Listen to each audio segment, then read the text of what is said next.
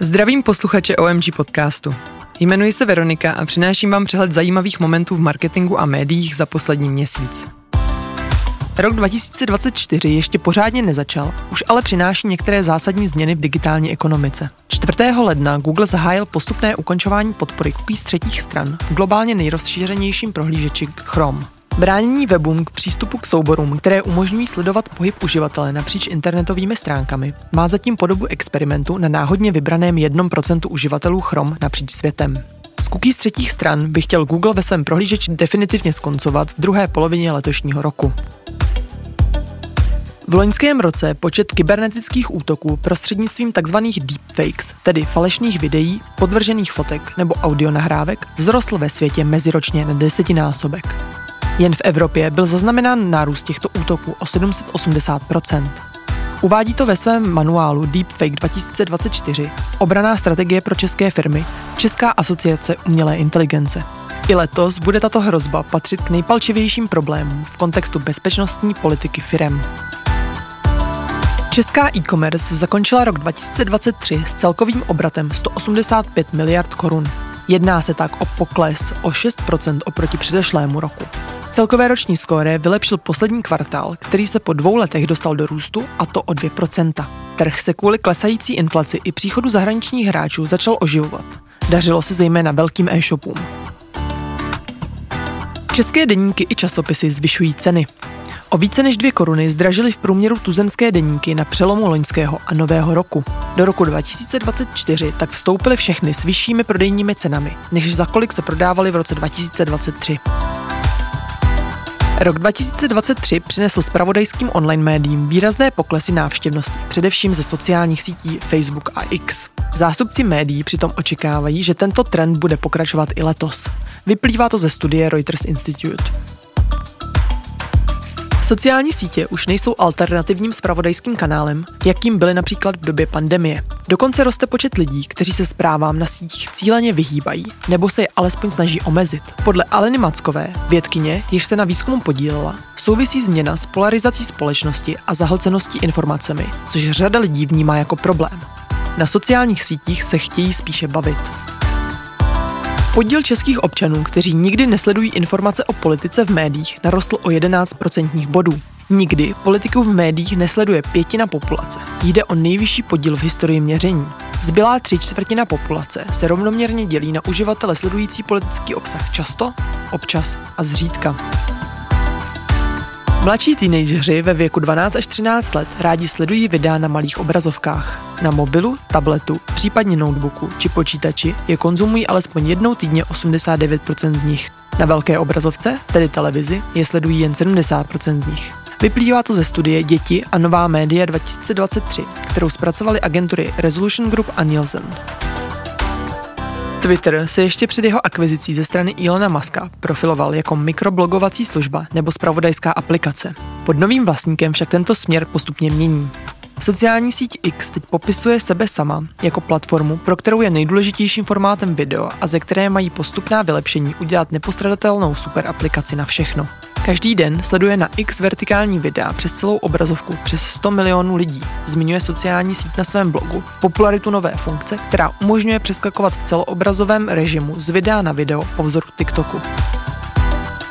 Omnicom Media Group spouští v ostrém provozu svou čtvrtou agenturu s názvem Treken.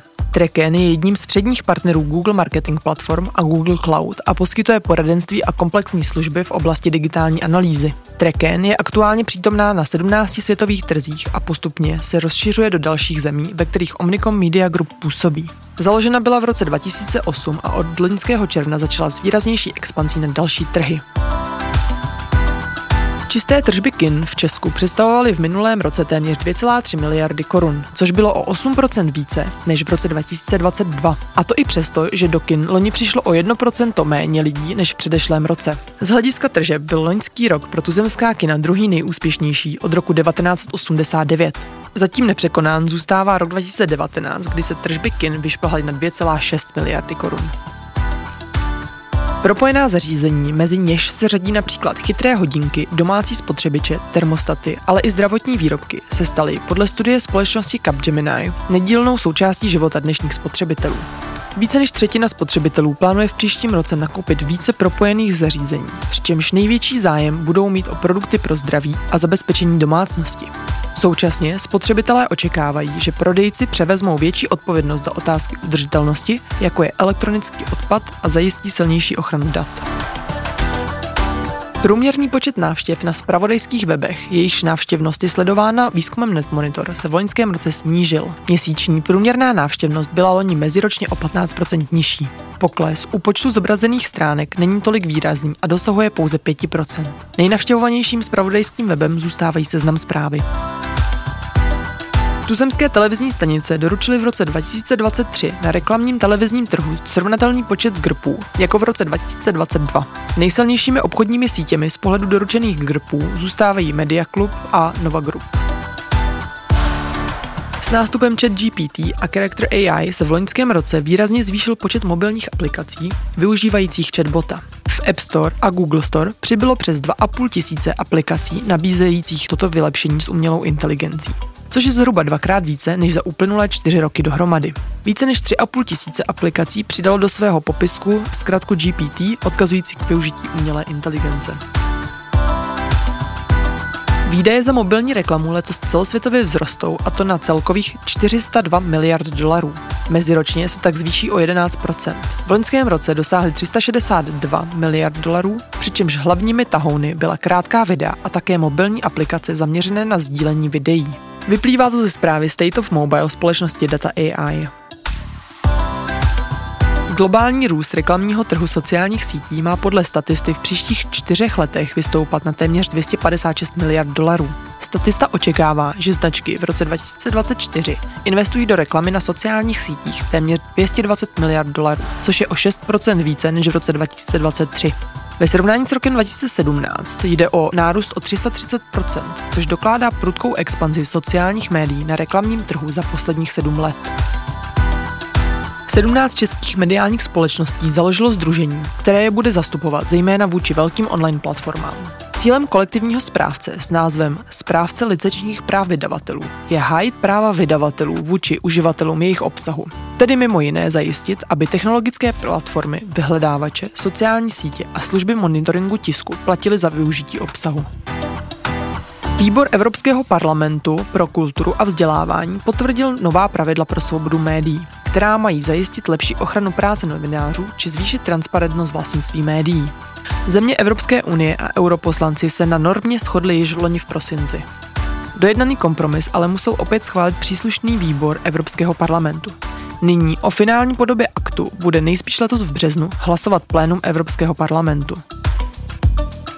LinkedIn přestane podporovat jednu ze svých funkcí, která měla inzerentům výrazně usnadnit cílení reklamy. Zadavatelé nebudou moci od 29. února formulovat tzv. podobné cílové skupiny, tedy lookalike audiences, tedy definovat cílovku na základě vlastních vstupních dat, typicky z údajů ze své klientské databáze. Právě díky nim umí LinkedIn zacílit reklamu na skupinu uživatelů sítě, která se nevymyká zadaným charakteristikám. Již rozběhnuté kampaně zůstanou v chodu, ale data nebude od března možné nijak aktualizovat. Od února zahájí vydavatelé tisku ve svých titulech kampaň s názvem Tisk funguje, která má podpořit vnímání tiskového mediatypu u všech klíčových partnerů. To je představitelů státní zprávy, legislativců, inzerentů, ale i pravidelných čtenářů a širší veřejnosti. Pokud se budete chtít o jednotlivých tématech dozvědět víc, odkazy na články a videa najdete v popisku pod tímto podcastem. Pokud byste se s námi chtěli spojit, doporučit hosta nebo se jen podělit o názor, nově nás můžete kontaktovat na e-mailu, který také najdete v popisku. Na další dávku novinek se můžete těšit za měsíc.